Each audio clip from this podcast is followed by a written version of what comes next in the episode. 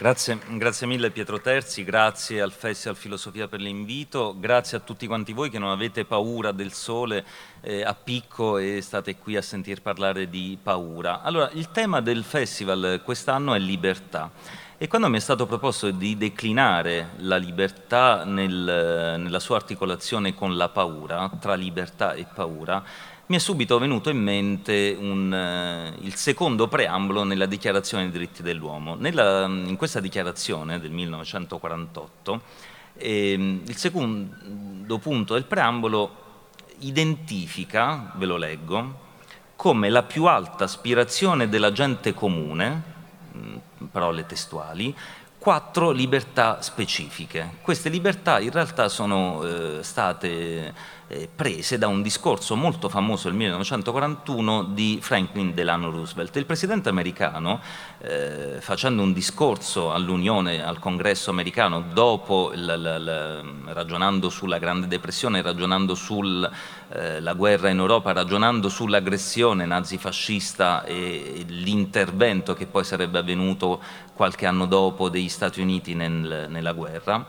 eh, proclamò quattro libertà fondamentali. Lui disse l'aspirazione più alta della gente comune è avere quattro tipi di libertà e disse freedom of speech, la libertà di, di, di linguaggio, di, di pensiero, di parola, cioè possiamo dire quello che vogliamo la libertà di religione, la libertà dal volere, dal bisogno, insomma, e l'ultima, la più importante, dice Franklin Delano Roosevelt, la freedom from fear, la libertà dalla paura. Ecco, questa eh, forma di libertà dalla paura è stata ripresa dalla Dichiarazione dei diritti dell'uomo come una libertà fondamentale che tutti quanti noi dobbiamo cercare di raggiungere, cioè tutti quanti noi ci dobbiamo liberare dalla paura. Allora, naturalmente tutto ciò ehm, fa, fa, pensare, perché la paura è qualcosa che riguarda tutti quanti noi, esattamente come la libertà. La paura è qualcosa che assedia le nostre vite, tutti quanti noi abbiamo paura, sempre, in qualsiasi momento.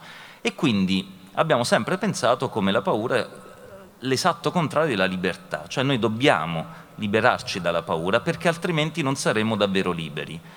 Ma siamo sicuri che è davvero così? Siamo davvero certi che per essere liberi dobbiamo disfarci della paura? Siamo certi che la paura è quella cosa, eh, così mm, Roland Barthes la chiamava questo indegno sentimento eh, che, che non ha nulla da dirci? Ecco, io invece vorrei proporvi oggi una riflessione che proverà, eh, cercherà, eh, poi mi, mi direte se, se, ci riusciamo o meno, a ehm, rompere questo meccanismo che vuole la paura e la libertà come antitetiche, l'una il contrario dell'altra, perché forse se noi eh, iniziamo a guardare bene questi due concetti, qualcosa in più scopriremo.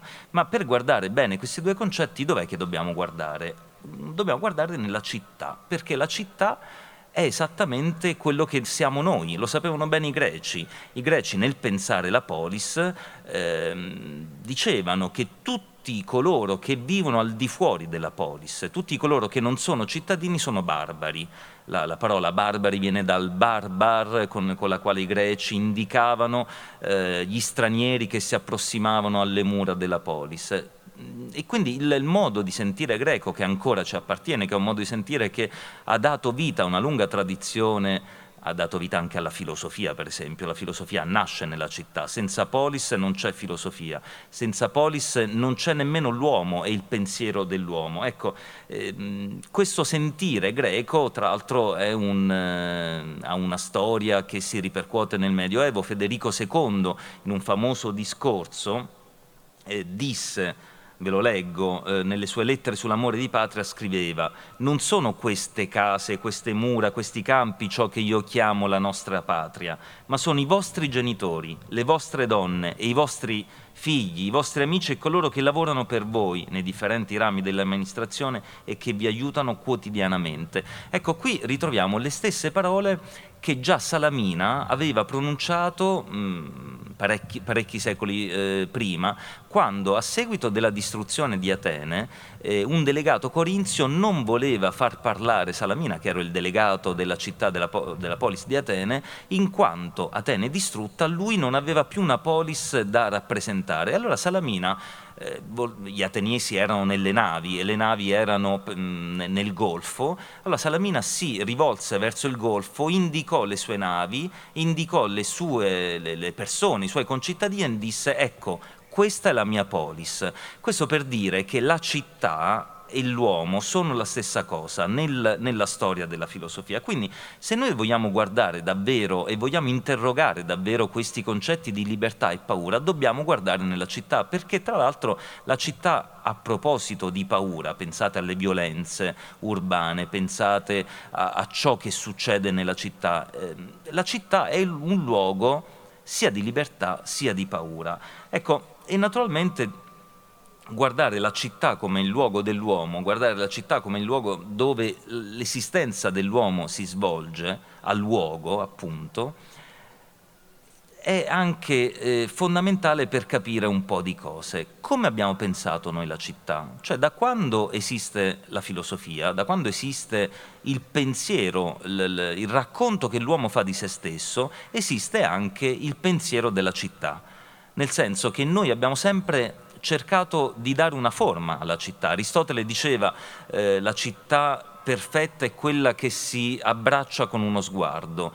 E, naturalmente oggi fa sorridere questa espressione aristotelica pensando alle megalopoli asiatiche, però pensare la città è una delle, ehm, delle funzioni essenziali del pensiero dell'uomo. Ecco, e naturalmente ci dice qualcosa anche della storia dell'uomo, perché la storia di come l'uomo ha immaginato e sognato la propria città è anche la storia di come l'uomo ha pensato se stesso. Allora, come l'ha pensata questa città? Perfetta, bella, armoniosa. Ehm, Vasari, eh, nel suo, il, il, primo in età moderna a intitolare la sua opera di trattatistica urbanistica e di architettura Città ideale. Ecco, e Vasari usa gli aggettivi bella e ordinata.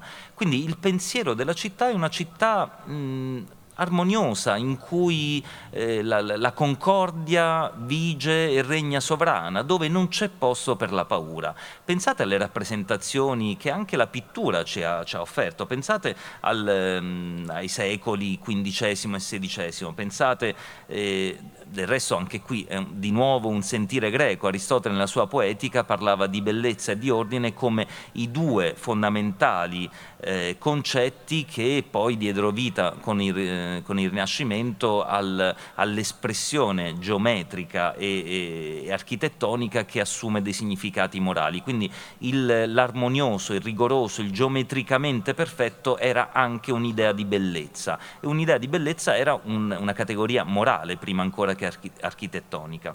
Ecco, eppure tutta questa bellezza che noi troviamo nei, nella pittura, la, la città eh, raffigurata è la città di Tiziano, è la città del Correggio, è la città di Raffaello, però questa bellezza è una bellezza immaginata, è una bellezza sognata. Le città ideali eh, la città ideale del, di Piero della Francesca, la città ideale attribuita eh, nel, nel, Palazzo Ducale di, di, Urbino. Tutte queste città non sono altro che delle città sognate, immaginate, ma che non sono mai esistite e mai esisteranno. Perché?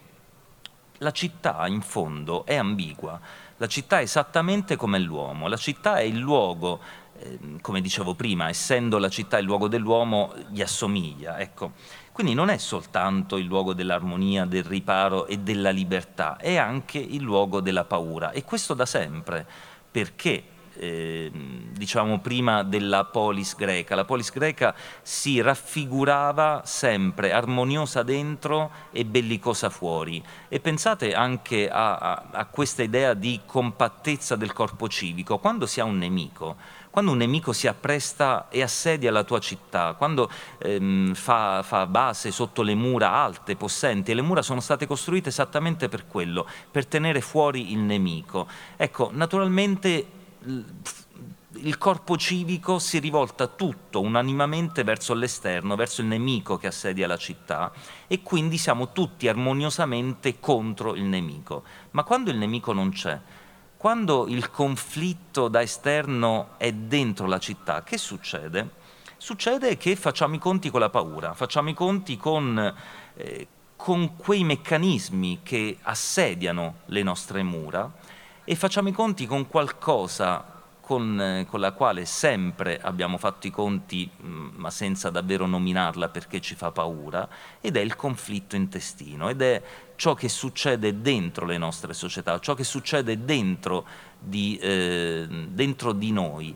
C'è un, um, un, famoso antropologo eh, studioso francese René Girard che nel 1972 ha pubblicato un libro molto importante che si intitola La violenza e il sacro, è un libro sui meccanismi del, del, mm, della vittima sacrificale, di come funziona il sacrificio e di come funziona eh, la fondazione delle cose del mondo. Ecco, lui eh, fa un esempio di alcune tribù eh, africane. In queste tribù si eh, eleggeva, veniva preso, eh, un, bisognava scegliere il re, il sovrano della tribù e non si sceglieva un sovrano all'interno della comunità, lo si andava a prendere in un'altra tribù, perché se tutti quanti noi siamo appartenenti alla stessa comunità, tutti quanti noi abbiamo qualcosa che ci lega, legami familiari, legami sociali, quindi che succede? Che quando la nostra tribù elegge un re, naturalmente il nostro re è colui al quale tributiamo gli onori più grandi, quindi il cibo migliore,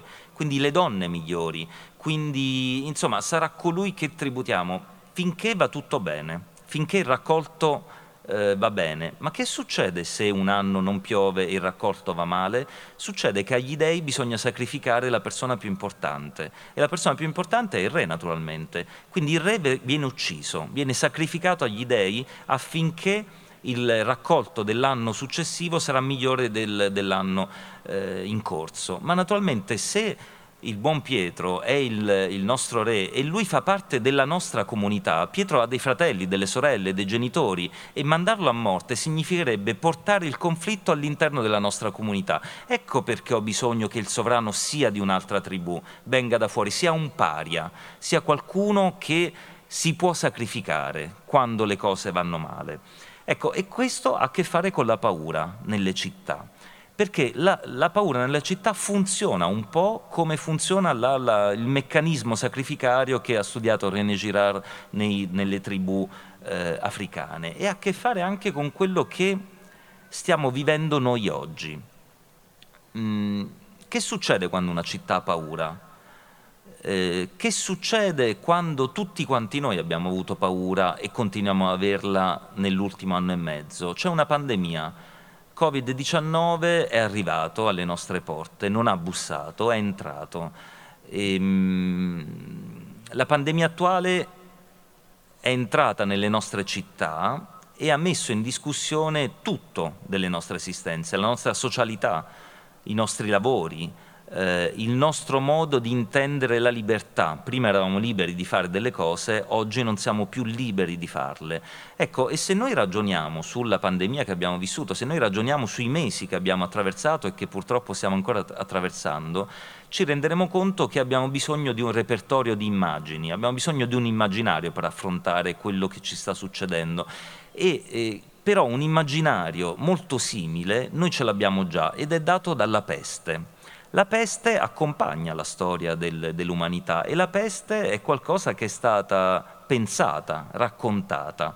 E, e siccome la pandemia è come se noi, troppo grande lei, troppo piccoli noi, come se la pandemia fosse qualcosa di impensabile, qualcosa con il quale è difficile fare i conti, ecco, un, una, un immaginario, un repertorio di immagini molto simili deriva dalla peste. Ecco, questo repertorio che è fatto di segni, di incubi, di visioni, che sono eh, segni, incubi, visioni proiettati nella nostra realtà e proiettati nelle nostre città, ci fanno leggere quello che ci è successo forse in una maniera differente. Pensate al, a quelle pagine bellissime che ha scritto Albert Camus nella, nella Peste.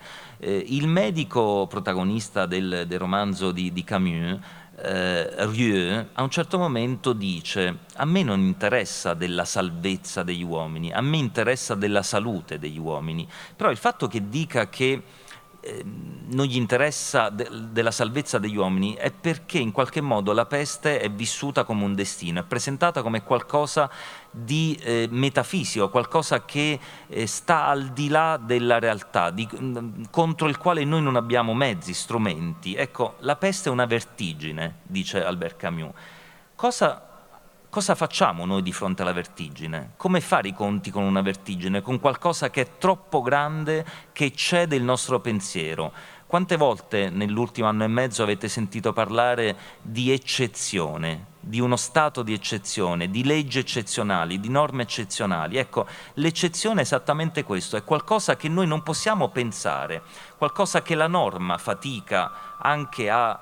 Ehm, anche a mettere all'interno di un pensiero giuridico ed ecco che ehm, utilizziamo questa categoria dell'eccezione. Ecco, ehm, scrive Camus, bisognava, occorreva soltanto riconoscere con chiarezza quel che andava riconosciuto, cacciar via una volta per tutte le ombre inutili e prendere le opportune misure come si fa a prendere le misure alla pandemia? Come si fa a prendere le misure alla paura del contagio, che è una paura che tutti quanti noi abbiamo vissuto, che è una paura che tutti quanti noi viviamo. Eh, è una paura che tra l'altro passa attraverso eh, ciò che c'è più vicino. Vi siete mai chiesti eh, cosa ci contagia? Eh, ci contagia il, il, toccarsi, ci contagia, cioè un, uno dei libri più belli del Novecento è stato scritto da Elias Canetti ed è Massa e Potere. Massa e Potere si apre sul, eh, con, con, un incipit folgorante, meraviglioso, sulla paura della massa di essere toccato. Eh, la paura del, che abbiamo tutti quanti noi dell'altro che ci tocca. Ecco, ehm, il contagio esattamente passa attraverso quel tocco, il contagio passa attraverso la prossimità. Eh, ci hanno detto di mantenere le distanze e ci hanno detto anche che questo distanziamento è un distanziamento sociale. Non è vero, non è sociale, è fisico. È fisico perché il, il, la socialità è un'altra cosa che, non, che passa anche attraverso il toccarsi, ma è un'altra cosa. Il distanziamento che ci hanno chiesto di mantenere è un distanziamento fisico. Ecco, allora che si fa di fronte a questa eh, smisurata misura, come la chiama Camus nel, nella, nelle pagine della peste? Bisogna di nuovo, e, e leggerò, eh, prestare orecchio all'esortazione ai medici della peste che scrive Camus, perché è qualcosa di interessante che ci dice qualcosa anche sull'oggi. Scrive Camus, l'esortazione ai medici che andranno poi a curare la peste a Orano. La prima cosa è che non abbiate mai paura. Si sono visti uomini fare assai bene il loro mestiere di soldati pur avendo paura del cannone, ma questo perché la palla di cannone uccide indistintamente il coraggioso e il pavido. In guerra molto è dovuto al caso, ma non così nella peste. La paura corrompe il sangue e riscalda l'umore, lo dicono tutti i libri. Dispone quindi a ricevere le impressioni della malattia e affinché il corpo sconfigga l'infezione occorre che l'animo sia saldo. Orbene, non c'è altra paura all'infuori di quella di una fine ultima, giacché il dolore è cosa che passa. Sicché voi, medici della peste, dovete fortificarvi contro l'idea della morte e conciliarvi con essa prima di entrare nel regno preparatole dalla peste. Se trionferete qui, trionferete ovunque e vi vedranno tutti sorridere in mezzo al terrore. La conclusione è che vi occorre una filosofia. Questo scriveva Camus, questo faceva dire Camus al, eh, al medico che esortava gli altri medici che avrebbero dovuto affrontare la peste. Quindi ci serve una filosofia di fronte alla pandemia attuale? I filosofi non hanno dato il meglio di fronte alla pandemia attuale, proprio perché il pensiero arranca, il pensiero, ehm, insomma, il pensiero è qualcosa che, che fatica a pensare la realtà, nel senso ha bisogno di tempo, non è una guerra. La peste, la pandemia attuale è più complicata, nella guerra c'è un nemico, e il nemico lo vedi, il nemico ha la casacca di un altro colore, come cantava qualcuno. Eh, il nemico è quello che viene alle porte e ti assedia le, le, le città, le mura possenti, alte. Il nemico è colui che, che vuole ucciderti e lo riconosci. La peste no, La, il Covid-19 no, non lo vedi, non, non lo riconosci. Eh, la peste e il Covid non sono dei fluidi, non sono dei solidi, sono dei miasmi e quindi eh, tu puoi costruire delle mura possenti, puoi mettere il filo spinato, puoi eh, cercare, mh, attuare delle misure di contenimento, ma la peste, così come il Covid, troverà sempre il, il modo di entrare e di passare queste mura. E, e come le passa? Attraverso il tuo prossimo eh, se io mi infetto, se io vengo contagiato, contagio le persone a me più care, contagio le persone che mi stanno più vicine. E questo ha a che fare anche con un concetto molto interessante che che mh, pervade la cultura del Novecento, che è un concetto eh, espresso da eh, Freud, da Sigmund Freud all'inizio, nella prima decina de degli anni del secolo scorso, ed è il concetto di Unheimlich, che noi italiani abbiamo tradotto con il perturbante. Eh, diceva Freud, ciò che massimamente ti inquieta è ciò che ti sta più vicino, è ciò che ti è più prossimo. Però eh, c'è, c'è, un problema nella resa linguistica dell'Unheimlich eh, freudiano, eh, perché la lingua italiana non restituisce un'ambiguità semantica che nessuna lingua moderna ha. Eh, c'è una sola lingua che la restituisce ed è il greco antico e la restituisce con il termine xenos. Xenos per i greci era lo straniero, eh, da, da, cui la parola xenofobia, e Xenos era anche il nemico. Eh, però Xenos era colui che veniva, era perturbante, che ti inquietava perché era il nemico e quindi veniva eh, a rompere le mura e voleva entrare nella città e voleva conquistare la, la città. Ma Xenos era anche lo straniero verso il quale tu avevi l'obbligo dell'ospitalità. Perché? Perché l'unica parola che contiene l'ambiguità semantica in italiano del, dello Xenos e dell'Unheimlich è il dono, perché esattamente come lo straniero per i greci eh, è, è, colui che sì può essere tuo nemico, sì può mettere in discussione la tua esistenza, ma anche colui che te la dona quell'esistenza, perché il, il nemico, lo Xenos e lo straniero è l'altro da te quindi ti dona la tua identità. Se tu non hai l'altro da te, non ti riconosci, non sai chi sei. Quindi per i greci Xenos era anche colui che ti fa il più grande dono che possiedi, la tua identità.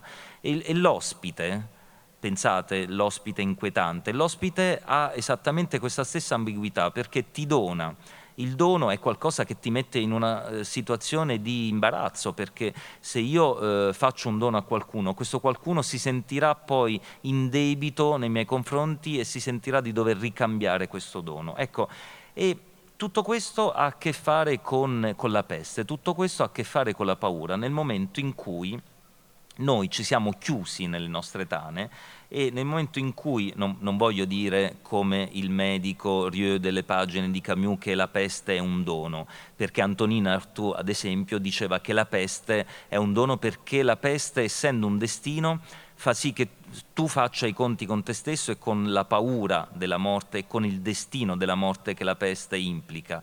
La, la peste non è un destino, il Covid-19 non è un destino, ma ci può dire, ci può eh, far insomma, ragionare su, eh, sulle nostre esistenze, soprattutto perché quando noi abbiamo paura ci chiudiamo. Pensate a quel racconto meraviglioso che è La Tana di Kafka.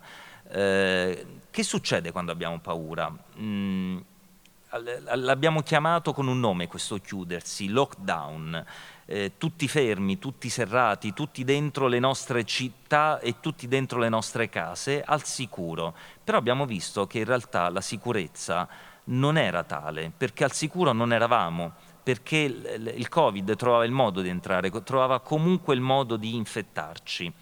E, un filosofo tedesco all'inizio degli anni Deci, Ernest Bloch, eh, scrisse in un, in un, passo contenuto in un libro eh, di, di, di, di, aforismi vari, il passo era intitolato Sempre dentro e con mh, oltre cento anni di distanza, in qualche modo Bloch eh, citava con una lucidità spaventosa quello che ci è appena successo, perché scriveva non possiamo rimanere soli a lungo, non se ne esce. In una stanza troppo privata non c'è sicurezza, malgrado ciò la si porta ovunque, specie se si è giovani. Molti che si rifugiano in se stessi stranamente diventano muti, seppelliti dentro con un risuonare di catene. Pensate a quello che abbiamo letto durante la pandemia e continuiamo a leggere, quanti giovani, quanti adolescenti hanno avuto problemi eh, di eh, disagio sociale durante la pandemia perché erano obbligati nelle stanze troppo private, come dice Bloch, dove non c'è però sicurezza. Ecco, davvero siamo stati a riparo chiusi nelle nostre case durante il lockdown? Davvero la casa, la città con le mura ci hanno protetto?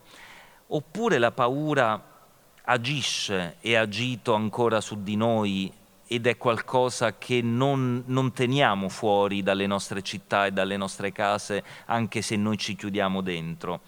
Nella Tebe descritta nell'Edipo Re di Sofocle, tutto va tutto va a fondo, tutto, ehm, insomma, ehm, la città è in preda al panico e la città non regge più. Tucidide racconta nelle, nelle famose pagine del, della guerra, nella storia della guerra del Peloponneso, racconta ehm, la peste ad Atene e parla dell'anomia, questo concetto di assenza totale di legge, perché gli ateniesi eh, sanno che dovranno morire perché la peste è incontenibile, quindi non rispettano più le leggi. Quindi eh, furti, eh, stupri, uccisioni pervadono la città. Così racconta Tucidide, così racconta anche Sofocle, nella Tebe in preda al panico, perché la paura è qualcosa eh, che non si ferma, la peste non si ferma. Sofocle dice, solta- cioè Edipo che dice sono io la peste, pensa di essere lui l'untore e quindi va via da Tebe, eppure la peste non si ferma. Ecco, solo il mito, dice Sofocle, libera la città dal male dopo che vi si è abbattuta. E perché succede questo? Perché esattamente come il, la pandemia, esattamente come la peste, la paura è qualcosa di di, di, di, troppo grande per essere pensato. La paura non sa più a chi rivolgersi perché perde il suo oggetto, eh, non si rappresenta più e in qualche modo non è rappresentata, cioè mentre il nemico, la paura del nemico è qualcosa che noi vediamo, la paura di qualcosa che noi non vediamo è qualcosa che ci manda, eh, ci mette in una condizione di vertigine, ci, ci fa impazzire. Eh, è il motivo per cui Ambrogio Lorenzetti nel, nel 300 raffigura famosi, nel famoso affresco il ciclo, l'allegoria del buono e del cattivo governo, affresca la tirannide perché sente l'esigenza della democrazia della città di Siena di affrescare la paura, di nominare la paura, perché soltanto nominando la paura questa verrà scongiurata. Ecco. E questo naturalmente ha a che fare con quella paura del, che, che, che, sta dentro le nostre case. Elias Canetti di nuovo diceva che il nemico più insidioso è il nemico che noi abbiamo nelle nostre cantine, cioè il nemico che ognuno si porta dentro di sé. Ecco. E in qualche modo ha a che fare con, di nuovo, la tana di, di, di Kafka, con quel, quell'animale che ha costruito una tana talmente labirintica, talmente sicura, ma questo animale, nonostante sia in questa tana così sicura, continua ad avere paura, perché la sicurezza è sempre stata una retorica, perché la sicurezza non ti mette al sicuro da nulla, tantomeno dalla paura. Pensate a, a tutti i dittatori del Novecento. Allora, la massima di ogni regime totalitario che si rispetti è sempre stata abbiate paura, al resto penseremo noi. Pensate a tutti i dittatori, da, da Hitler, da, da Mao Zedong, a tutti, sono dei dittatori che hanno fatto paura, hanno creato un regime di paura, ma allo stesso tempo sono stati completamente schiavi di quella paura. Erano tutti paranoici. La paura è qualcosa che agisce su di te, è qualcosa che non è neutra, eh, è, corrode gli animi. Ecco, quindi che dobbiamo fare contro questa paura che, che entra nelle nostre città, che è entrata nelle nostre città, è entrata nelle nostre case. Si, si diceva che la paura ehm, abbiamo cercato di tenerla fuori con le mura. Eh, si diceva che la paura si tiene fuori con, eh, con i meccanismi, eh, con i dispositivi, con la tecnica. Siamo sicuri che funzioni? Facciamo un esempio pratico. Eh, guardatevi intorno. Eh, siamo, abbiamo la fortuna di stare in una città eh, europea, una città che ha una storia, una città che ha una forma, che è la forma classica della città storica italiana. E queste città sono cinte da mura. Allora, che cos'è il muro che cinge le nostre città? Che cos'è il muro che, eh, che, che, crea le nostre case? Anna Arendt diceva che il muro è l'elemento fondamentale del, della legge, chiamava le mura le leggi di pietra. Eh, è difficile pensare al alla fondazione della città, ma anche alla fondazione della comunità umana, senza pensare al muro, al simbolo, eh, tanto che tutte le città di fondazione hanno a che fare con un solco, con una soglia che viene, pensate al racconto che fa Tito Livio della fondazione di Roma, Durbe Condita, no? Durbe Condita. quando ci sono delle, la traccia del, dell'aratro che eh, divide un fuori da un dentro. Le, le, mura fanno esattamente questo, dividono un fuori da un dentro. Pensate anche al linguaggio comune eh, la prigione, come si, si, si, dice, eh, quello è dentro, nel senso la prigione, il carcere è qualcuno che è dentro e non può uscire e quindi il muro è qualcosa che delimita un dentro e un fuori. Però, oltre a delimitare uno spazio, oltre a essere questo simbolo che, che, noi abbiamo sempre immaginato, sognato, rassicurante, perché il muro serve a tenere fuori la paura, no? è un bastione contro la paura. E, eppure questo muro non sembra essere un elemento della tecnica particolarmente sofisticato, però il muro funziona. Del resto la perfezione di uno strumento del potere, in questo caso eh, uno strumento di iscrizione, spaziale delle relazioni di potere, questo è Carl Schmitt che lo dice, e, e un grande filosofo e giurista del Novecento tedesco, e, gli farà eco eh, anche Michel Foucault, eh, l'inventore di ciò che oggi va sotto il nome di bio, biopolitica, eh, entrambi dicevano che una storia del pensiero politico del Novecento non può prescindere dalla sua spazialità. Ecco. Quindi il muro è uno strumento dell'organizzazione differenziale dello spazio. Il muro è una gerarchia tra fuori e dentro. Però in questa classificazione che naturalmente genera e crea delle soglie, lo sapevano bene gli antichi che appunto creavano le soglie e nel mito, nel, nei, nel, mm, come dire, in ciò che accompagnava la fondazione delle mura, delle soglie, c'era tutto un rituale che doveva essere rispettato e quello era un rituale sacrale. Ecco. E, però il muro può anche essere ciò che circonda interamente chi sta dentro, nel senso che noi abbiamo sempre pensato che dentro le mura, che le mura servono a chi sta dentro, ma non abbiamo mai pensato che le mura forse possono servire anche a chi sta fuori. E in questo è il nomos dello spazio politico, per dirla di nuovo con Carl Schmitt, come in un campo, pensate ai campi di concentramento, anche il muro è uno stato d'eccezione. È una matrice nascosta e in quanto tale è un pezzo di territorio che viene posto fuori dall'ordinamento giuridico in vigore dentro la città. Questo però significa qualcosa, perché quando Primo Levi racconta in sé questo uomo, racconta quel, quello stato di eccezione che è il campo di concentramento, anche lui parla di dentro e fuori.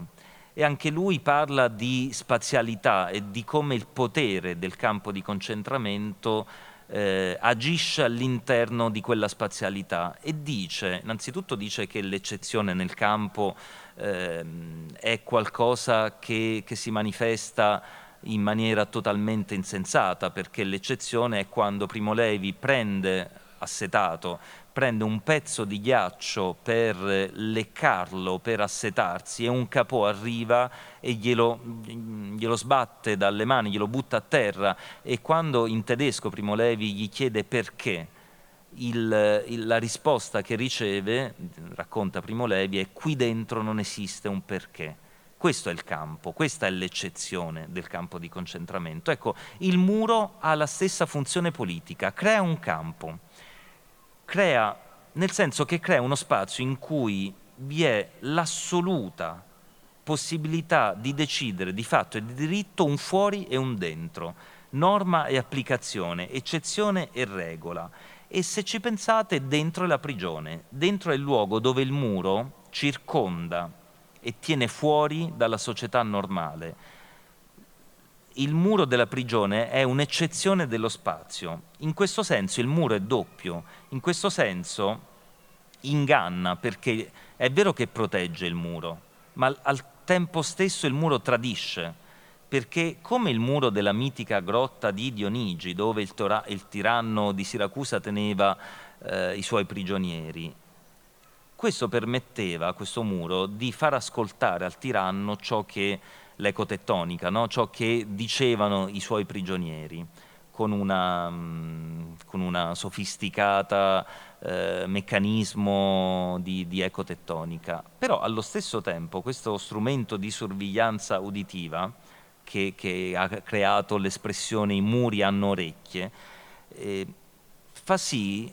che non bisogna avere fiducia del muro, perché se sei dentro, se sei in prigione, il muro è il tuo peggior nemico, perché il muro è uno strumento della tecnica perfetta, perché non ti tocca.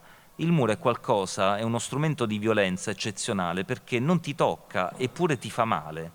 Eh, il contenimento di coloro che stanno in prigione eh, è qualcosa di estremamente violento da, da, da, a partire da qualcosa che è estremamente neutro all'apparenza. È come il filo spinato.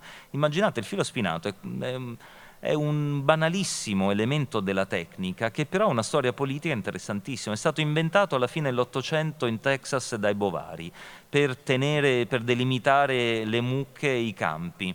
Eppure il, camp- il, filo spinato è diventato il simbolo dei campi di concentramento nazionalsocialisti della Germania degli anni 40.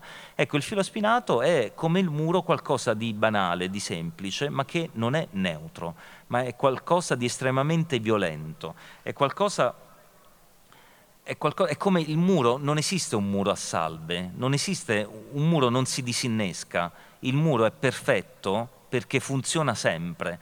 Ecco, il muro da questo punto di vista è doppio perché protegge il dentro ma non può farlo senza minacciare l'esterno. Ecco, tutto questo, ehm, scusate la lunga divagazione sul muro, ma valeva la pena farla perché ci, fa, eh, ci mostra come la paura del muro, la paura di chi questo muro lo subisce, anche se il muro non, non ti tocca, eh, fa sì che esista un rapporto dialettico tra paura e muro, tra paura e città. Ecco, bisognerebbe partire da qui per ripensare la paura dal punto di vista della politica, perché questo tempo sta generando paura, la pandemia ha generato una paura, però in qualche modo ci troviamo impreparati a farci conti, ad affrontarla perché noi abbiamo avuto paura, noi continuiamo ad aver paura, però in qualche modo questo sentimento, parliamo di paure politiche, parliamo di paure sociali naturalmente, non parliamo di paure esistenziali che diventano patologiche, per quelle naturalmente non servono i filosofi, ci vogliono i medici, ma, ma quelle paure invece che tutti quanti noi socialmente affrontiamo, con le quali dobbiamo fare i conti tutti i giorni e che la, la, la situazione che abbiamo vissuto e che stiamo vivendo della pandemia ci ha eh, prepotentemente e violentemente sbattuto in faccia, è una paura che, che, che ha un, un, significato filosofico ben preciso. Thomas Hobbes, il grande pensatore della politica, eh, il più grande pensatore della modernità, diceva io e la paura siamo nati gemelli. Naturalmente iscriveva questa uh, espressione in un dato biografico. Eh, lui, eh, la madre di Hobbes, anticipò il parto perché l'invincibile armata, l'armata spagnola, eh, nella seconda metà del Cinquecento, eh, sta, si stava approssimando alle coste inglesi e il 5 aprile del 1588 la madre di, eh, di Hobbes, impaurita dal, da questa, da, da, dall'esercito che si stava apprestando alle coste eh, inglesi, eh, anticipò il parto e da qui eh, l'idea che la paura eh, fosse la gemella del grande filosofo della politica inglese. Però al di là del lato biografico, al di là del, dell'aneddoto di Hobbes, è vero che Hobbes è stato il pensatore eh, l'unico che ha, ha pensato la paura politicamente, Dopodiché, dice ancora Elias Canetti, la paura, dopo Hobbes, nessuno ha avuto il coraggio di affrontarla davvero. È come se noi avessimo messo la paura in salamoia, ok? Perché questo? Perché la paura viene trasformata in un fine. Dicevo prima, eh, la, la, gli stati, i regimi totalitari che eh, avevano come ogni massima, come massima abbiate paura, al resto penseremo noi. Perché pensare quella paura significava fare i conti anche con un... Con, con, la libertà, perché noi pensiamo la paura, abbiamo sempre pensato la paura e la paura si prova quando si è in guerra e non quando si è in pace così al, almeno sembra, così ci, abbiamo, eh, ci, hanno sempre detto, perché la questione riguarda la, l'antinomia dalla quale siamo partiti, cioè tra paura e libertà. Se seguiamo questi ragionamenti, allora dovremmo dire che la paura è il contrario della libertà. Eppure così non è.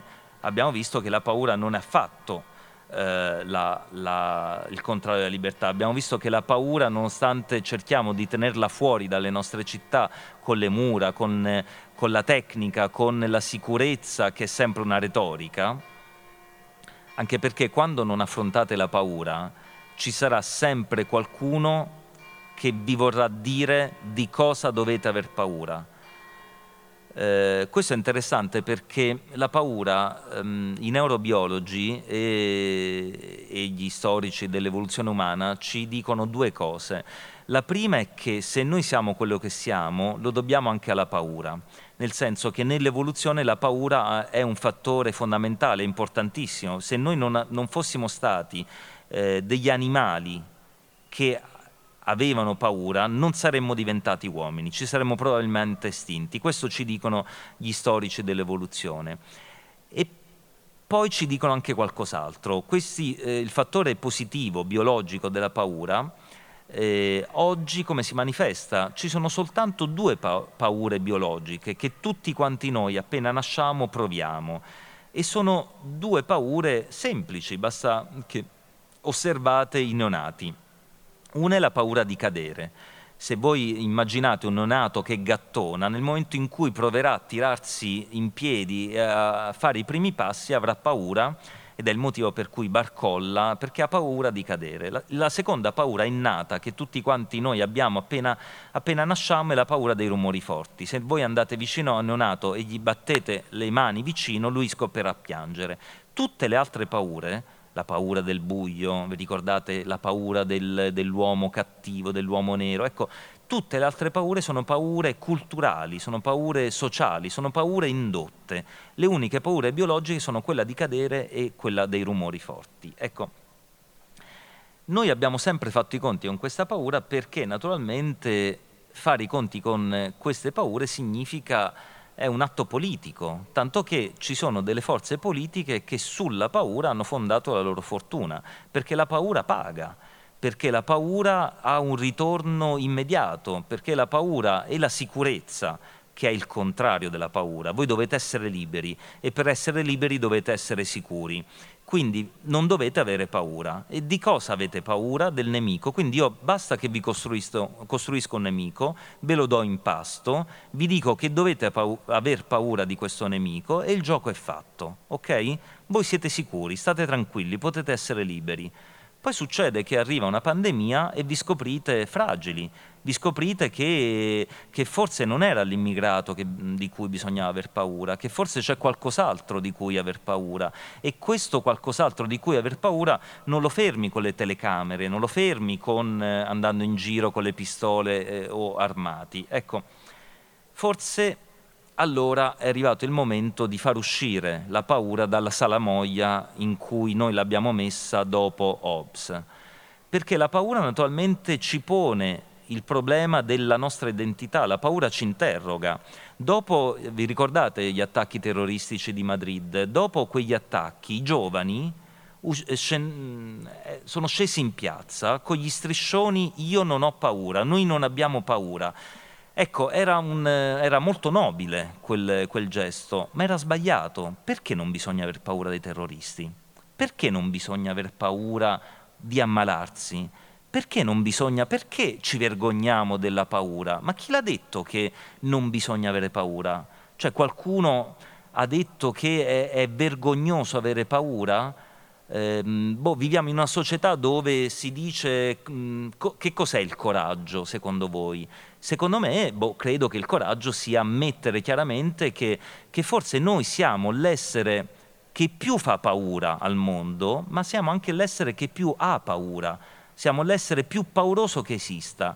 E questo, come dire, è inutile lamentarsene, è sempre stato così e sempre sarà così. Quindi tutti coloro che vi promettono di liberarvi dalle vostre paure, insomma, forse vi stanno vendendo un sogno, forse vi stanno semplicemente cercando di ammansire con una retorica, vi stanno cercando di, stanno cercando di ingannarvi perché la paura è un tratto costitutivo. La, la, Bibbia si apre, nella Genesi, si apre con un'immagine molto interessante. Quando Adamo ed Eva si scoprono nudi, non provano vergogna, provano paura.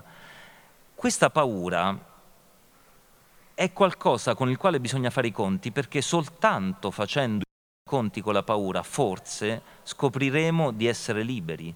Eh, ho iniziato questa chiacchierata dicendo che eh, il famoso discorso di Roosevelt diceva che tra le paure fondamentali della gente comune, ciò a cui noi dobbiamo aspirare è la libertà dalla paura. Ma siamo sicuri che non sia arrivato il momento di dire che è la maggiore libertà che abbiamo è riconoscere la nostra paura. Forse è arrivato il momento di avere paura, di imparare ad avere paura per essere liberi, perché soltanto se noi faremo i conti con le nostre paure, soltanto affrontandole, soltanto dicendo io ho paura di essere eh, de, de, degli attacchi terroristici, delle bombe, perché non dovrei averlo? Sare, dire, sarebbe stupido dire io non ho paura gli atti eroici, eh, l'idea di morire per un... cioè non credo che faccia parte della nostra cultura. E, insomma, fare i conti con la nostra paura significa esattamente questo, perché soltanto così eviteremo che qualcuno ci venga a dire di cosa noi dobbiamo avere paura, eh, eviteremo l'uso politico delle nostre paure, sempre più i nostri governanti pensano alle emozioni, alle nostre emozioni. Un tempo la politica si faceva sull'idea, su dei progetti, si aveva un, una visione. Eh, se io ero un politico e se io venivo qui a proporvi, a candidarmi, vi proponevo un'idea di come volevo il mondo, vi proponevo un, eh, insomma, qualcosa Oggi invece io vengo qui e cerco di far perno sulla vostra pancia. Quante volte sentite parlare della pancia del, del, della gente? Questa espressione non particolarmente felice. Io non voglio che qualcuno mi parli alla pancia, insomma c'è il gastroenterologo per quello. Il politico deve parlare alla mia testa, non alla pancia. Ok? Allora io non voglio essere governato dalle mie emozioni, io voglio essere governato da gente razionale. E, e, la paura ha esattamente questo, io non voglio che mi dicano di cosa io debba avere paura, io voglio che la mia paura sia qualcosa di compatibile con il mio dirsi umano. Ecco, questo secondo me dobbiamo imparare a fare. La paura e l'uso politico della paura che è stato fatto nel Novecento e che tutt'oggi stiamo facendo e che tutt'oggi viviamo è qualcosa su cui lavorare, è qualcosa su, con il quale fare i conti, è qualcosa da riportare all'ordine del giorno perché non c'è nulla di più umano delle nostre paure, ma non c'è nulla di più eh, insomma, intelligente da fare che fare i conti con queste paure perché queste paure siano umane eh, siano compatibili con il nostro essere umano. Quindi quando eh, dopo, dopo, Hiroshima eh, e Nagasaki, dopo lo, lo, lo sgancio delle, paure, delle bombe scusate, atomiche eh, fatto dagli americani eh, in Giappone, nell'agosto, il 6 l'8 agosto del 1945, molti filosofi si interrogarono, fra questi Hans Jonas eh, o Günther Anders, il primo marito di Anna Arendt, e a partire dal, da, da, da, questi eh, questionamenti, da questi ragionamenti che la, la paura di un conflitto nucleare che sarebbe significato la fine del mondo, la terza guerra mondiale, la, la guerra fredda, insomma, quella paura che ha attraversato il Novecento è stata anche letta da molte Cassandre, così si autodefinivano come Jonas e Gunther Anders, come un'euristica della paura. È necessario che si abbia paura per evitare il peggio. Ecco, io sinceramente non credo che eh, sia necessario avere paura eh, e, e, la paura debba essere un elemento fondante delle nostre vite affinché noi siamo responsabili.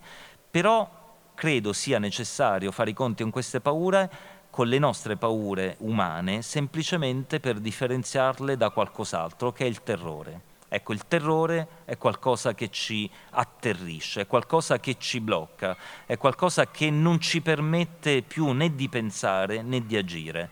Ecco, eh, il terrore, da, insomma, anche l'etimologia eh, ci dice qualcosa, il terrore è qualcosa contro il quale il pensiero appunto non può nulla, è la vertigine di cui parlava Camus, è la vertigine di fronte alla peste, è una smisurata misura, la paura no. La paura è pensabile, quindi il pensiero deve fare i conti con la paura e fare i conti con la paura significa riconoscere, saper dire io ho paura e saper dire che la paura non è il contrario della libertà, ma che forse imparare ad avere paura ci insegnerà a essere anche un po' più liberi. Grazie.